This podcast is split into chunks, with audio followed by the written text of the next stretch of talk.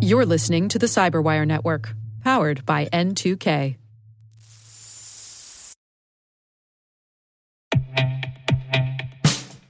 And now, a message from Cyberbit. Mastering cybersecurity is like mastering a sport. You build muscle memory through rigorous practice, then you train as a team to foster cohesion while operating under pressure.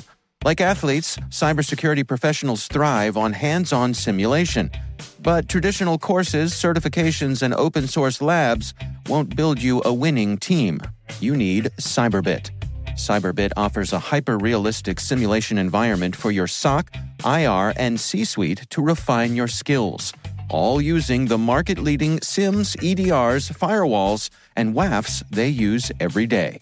Cyberbit is offering Cyberwire listeners a free live fire exercise. Sign up your team now at cyberbit.com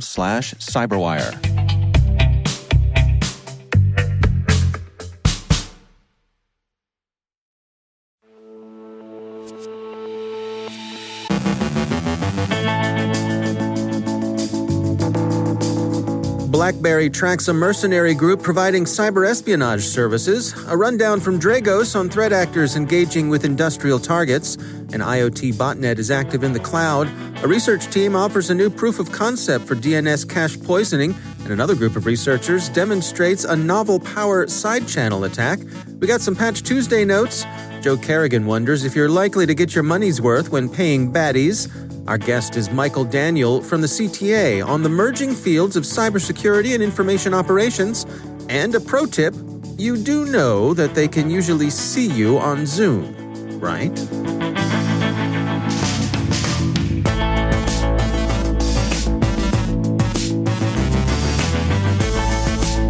From the Cyberwire studios at DataTribe, I'm Dave Bittner with your Cyberwire summary for Thursday, November 12th, 2020.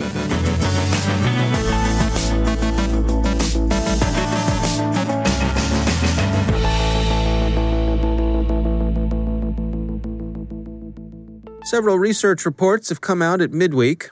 First, BlackBerry researchers are tracking what they believe to be a mercenary cyber espionage group whose campaign they're calling CostaRicto.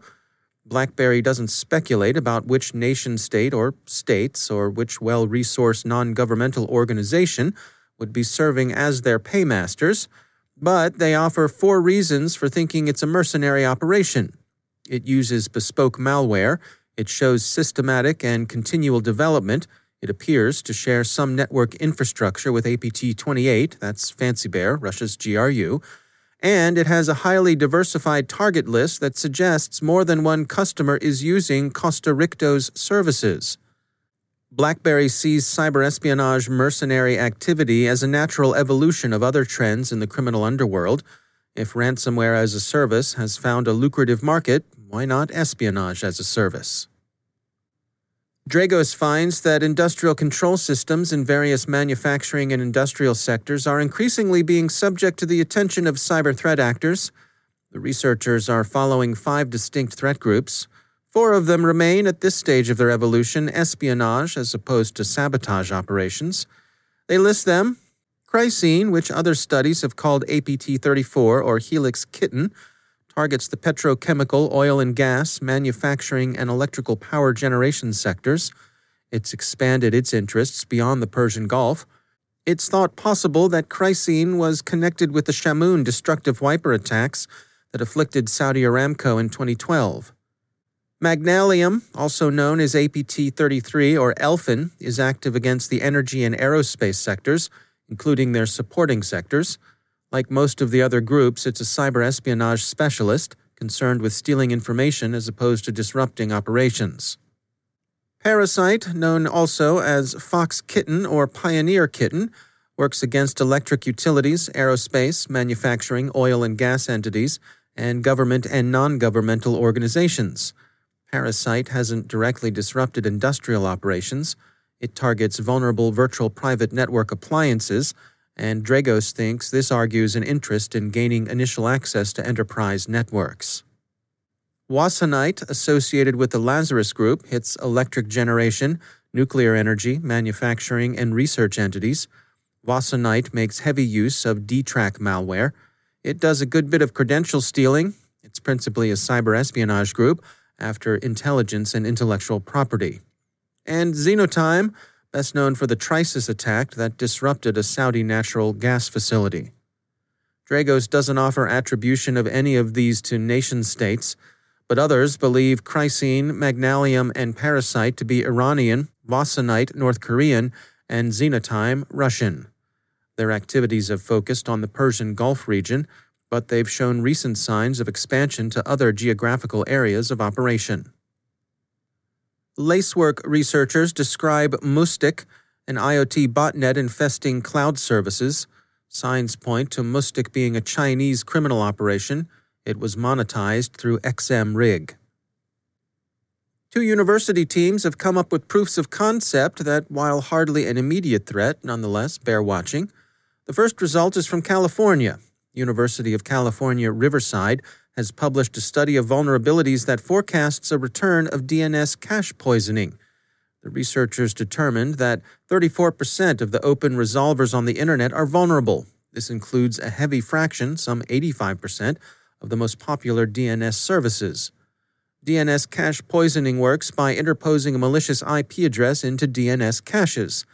A corrupted DNS record sends visitors to a site that looks like the real one, but that's under malicious control. It's a form of spoofing. It was once a popular attack method, but it fell out of favor when enterprises realized that they could fend it off by randomizing either the number of the port sending the request or the numbers of other locations involved in communicating among networks. Randomization defenses in browsers have made DNS cache poisoning much harder to pull off. But the researchers at Riverside have found a way in which DNS cache poisoning could exploit resolvers and forwarders in a new side channel attack. It's a proof of concept, but the results merit some consideration. A second proof of concept comes from Europe. A team of researchers at the University of Birmingham, the Institute of Applied Information Processing and Communications at Graz University of Technology, and the Helmholtz Center for Information Security has identified a new power side channel vulnerability, Platypus, in Intel central processing units. Power side channel attacks capture fluctuations in processor power consumption and use these to extract sensitive information from the CPU.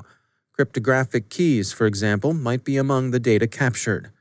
Power measurements done by malware have long been relatively inaccurate and they also required physical access to the target and the ability to connect the target to measuring tools like an oscilloscope. What's different about Platypus is that two methods offer a simpler, more accurate approach to power side channel attack. The researchers wrote, quote, In the first, they use the RAPL interface running average power limit, which is built into Intel and AMD CPUs. This interface monitors the energy consumption in the devices and ensures that they don't overheat or consume too much power. RAPL has been configured so that power consumption can be logged even without administrative rights. This means that the measured values can be read out without any authorizations. In the second approach, the group misuses Intel's security function Software Guard Extension, SGX, this functionality moves data and critical programs to an isolated environment called an enclave where they are secure, even if the normal operating system is already compromised by malware. So, again, not an immediate threat, but one worth bearing in mind. Tuesday was, of course, Patch Tuesday, and it was a relatively busy one. Intel released 40 security advisories for its active management technology, wireless Bluetooth, and NUC products. Some of the bugs involved a critical risk of privilege escalation. Out in Redmond, Microsoft fixed 112 flaws, one of them a Windows zero day, Google pointed out last month. Google itself addressed two Chrome zero days, and Adobe took care of issues in Connect and Reader Mobile. The Connect problems were cross site scripting vulnerabilities. The Reader Mobile issue was an information disclosure vulnerability. Adobe is thought likely to issue a follow up round of patches. And let's take a quick look at the hot sheets. Hmm, mm-hmm, mm-hmm. Ah, here you go. A pro tip. One of the big features of Zoom is that the people you're conferring with can, you know, see you. There's been a bit of house cleaning over at Condé Nast, where one of the New Yorker's high profile pundits was observed to be spending a little time with himself during an election war game, to the general horror of his colleagues. Look, passion for the job is great, but take but measure away and hark what madness follows.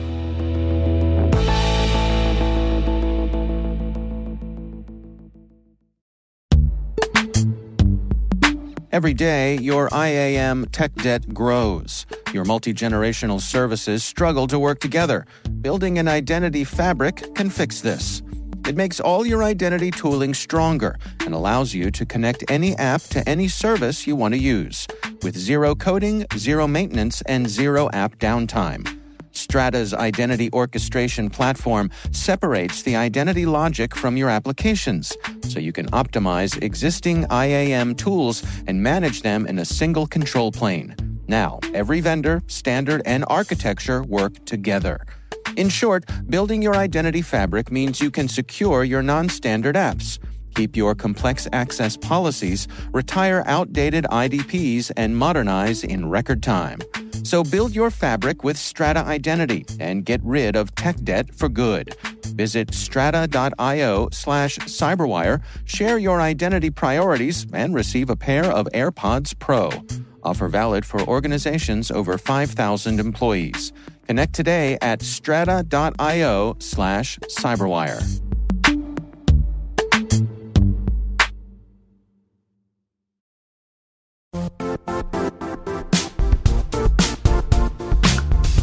The IT world used to be simpler. You only had to secure and manage environments that you controlled. Then came new technologies and new ways to work. Now, employees, apps, and networks are everywhere. This means poor visibility, security gaps, and added risk. That's why Cloudflare created the first ever connectivity cloud. Visit cloudflare.com to protect your business everywhere you do business.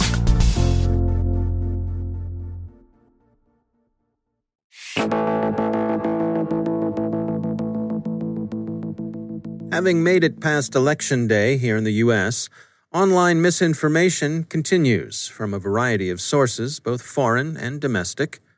The CyberWire's chief analyst and chief security officer Rick Howard recently got on the line with Michael Daniel, president and CEO of the Cyber Threat Alliance, to discuss the merging fields of cybersecurity and information operations.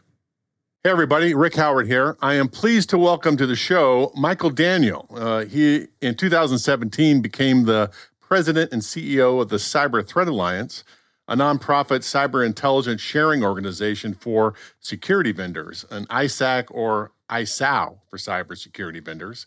And prior to that, he served as special assistant to President Obama and the cybersecurity coordinator on the National Security Council staff.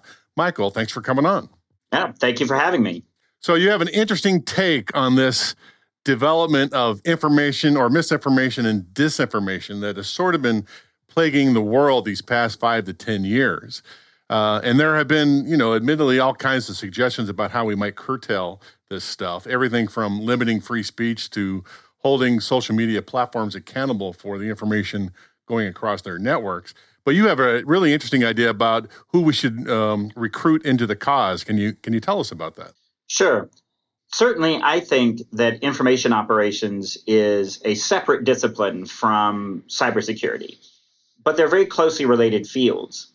And as a result, I think that both sets of disciplines need to actually gain a working knowledge of the other, meaning that cybersecurity practitioners, network defenders, and the like need to develop a basic understanding of misinformation and disinformation, uh, the tools that are used to propagate it, what it looks like, and some of the basic tools for defending against it. Is there any advice you can give to newbies listening to the show um, what they should be thinking about? I think that checking out places that have started to work very hard against misinformation and disinformation, like the work that Facebook has been doing, like the work that the company Graphika has been doing is really important and starting some, to yeah and some of the work at stanford and, uh, and so some of the work places to look yeah. Yeah absolutely and belfer center up at harvard has done some very good work in the election space is starting to pay attention to that line of work as well and how do you recognize the basic warning signs how do you know when your company or the the network that you might be defending the the organization that you might be defending, right? Because you're not really just defending the network, you're defending the organization. How might you know when the organization that you're defending might also be subject to an information operation? Uh, and how do you know then when to go get help from the real experts, right? So that you can handle the basic triage, but you know to reach out to the more uh, sophisticated, the more qualified, the higher skilled uh, practitioners to bring them in just like you would higher skilled, you know, cybersecurity experts in a given area if you detected a particular kind of cyber threat. And that's really how I view it. Similarly, on the other side, if you've got people that are working very hard in brand protection and countering misinformation from an organization, and they begin to realize that it's actually powered by cybersecurity activity, then they need to know enough to say, hey, I'm recognizing the signs of malicious cyber activity here we need to go get some help from the cybersecurity experts. And that will make both sides much better off in terms of how they're interacting with each other. Well, what I really love about the cybersecurity field is there's always something new to learn and something to challenge us with. So I love that part of it. Um, and uh, here's a new skill set that we can all put under our bailiwick and, and try to become masters of. So, Michael, uh, thanks for coming on the show and uh, really interesting ideas. Yep, always happy to talk to you, Rick. That's our own Rick Howard speaking with Michael Daniel, President and CEO of the Cyber Threat Alliance.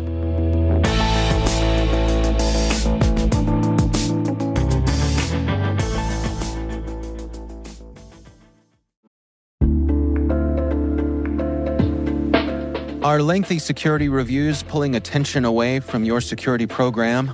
With the largest network of trust centers, Vanta can help you streamline security reviews to win customer trust, save time, and close deals fast. Proactively demonstrate security by showcasing key resources like your SOC 2 or ISO 27001 and provide real time evidence for passing controls. And when a security questionnaire is required, Vanta takes the first pass for you. Visit vanta.com slash cyber to take a self-serve tour. That's vanta.com slash cyber.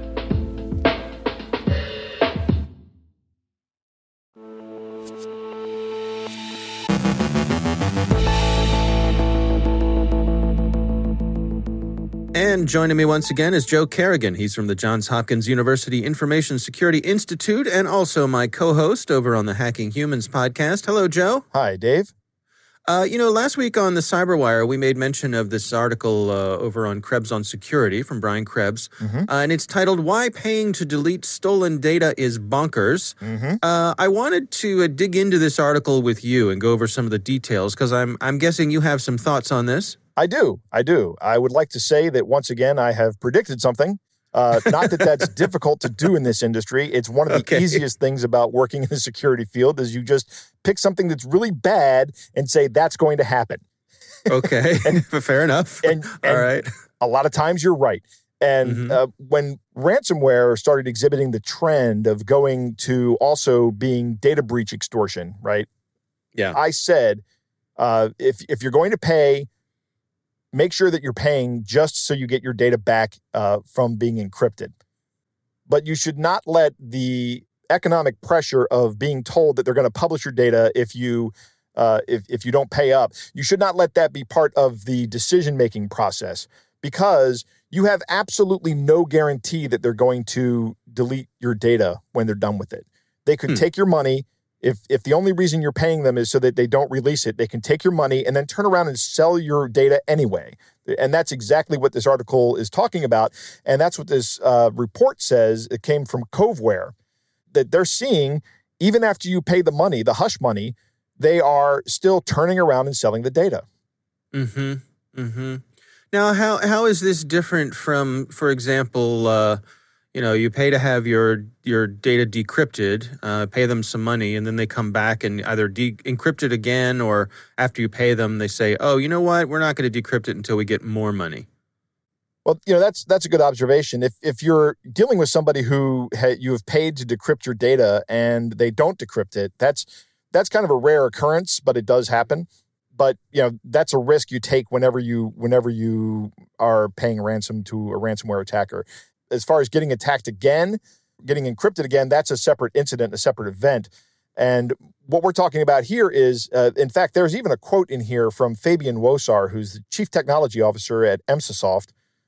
And he says the bottom line is ransomware is a business of hope. The company doesn't want the data dumped or sold, so they pay for it, hoping the threat actor deletes the data, right? And Yeah. this threat actor can come back to you over and over and over again. There's another good quote in the article from the Coveware report that says, unlike negotiating for a decryption key, negotiating for the suppression of stolen data has no finite end, right? Mhm. There, there's just Right. no way to do it. And that was one of the points I made is that these guys can come back to you and, and essentially say, you know what, now you have to pay us a, a subscription fee to keep your data uh, private, right? So, because once they have it, they have it forever. Right. And, and Fabian Wosar makes the point that technically speaking, whether or not they delete the data doesn't matter from a legal standpoint. You have still incurred a data breach.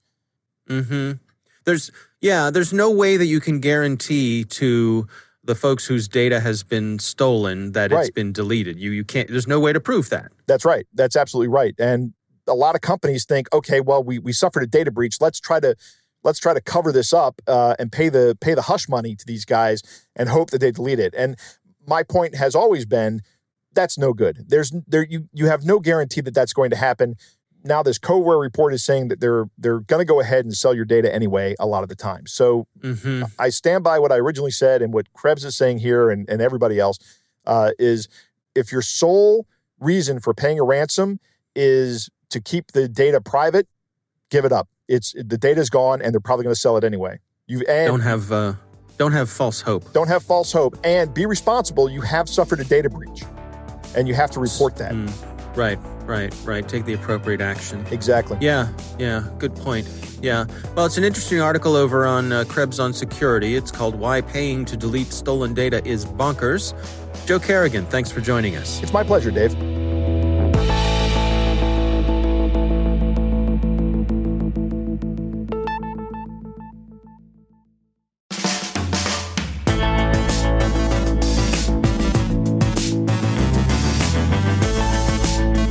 That's the Cyberwire.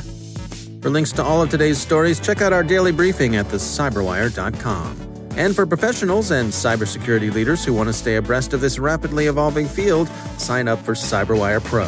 It'll save you time and keep you informed. It's mm-mm good. Listen for us on your Alexa smart speaker, too.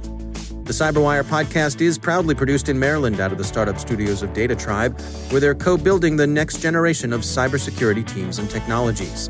Our amazing Cyberwire team is Elliot Peltzman, Guru Prakash, Stefan Vaziri, Kelsey Bond, Tim Nodar, Joe Carrigan, Carole Theriault, Ben Yelin, Nick Veliky, Gina Johnson, Bennett Moe, Chris Russell, John Petrick, Jennifer Ivan, Rick Howard, Peter Kilpe, and I'm Dave Bittner. Thanks for listening. We'll see you back here tomorrow.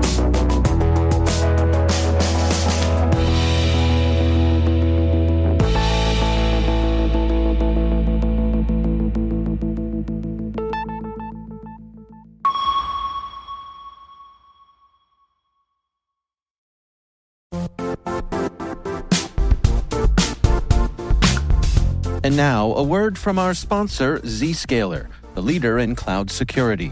Cyber attackers are using AI in creative ways to compromise users and breach organizations. In a security landscape where you must fight AI with AI, the best AI protection comes from having the best data. Zscaler has extended its zero trust architecture with powerful AI engines that are trained and tuned by 500 trillion daily signals. Learn more about Zscaler Zero Trust Plus AI to prevent ransomware and AI attacks. Experience your world secured. Visit zscaler.com slash zero trust AI.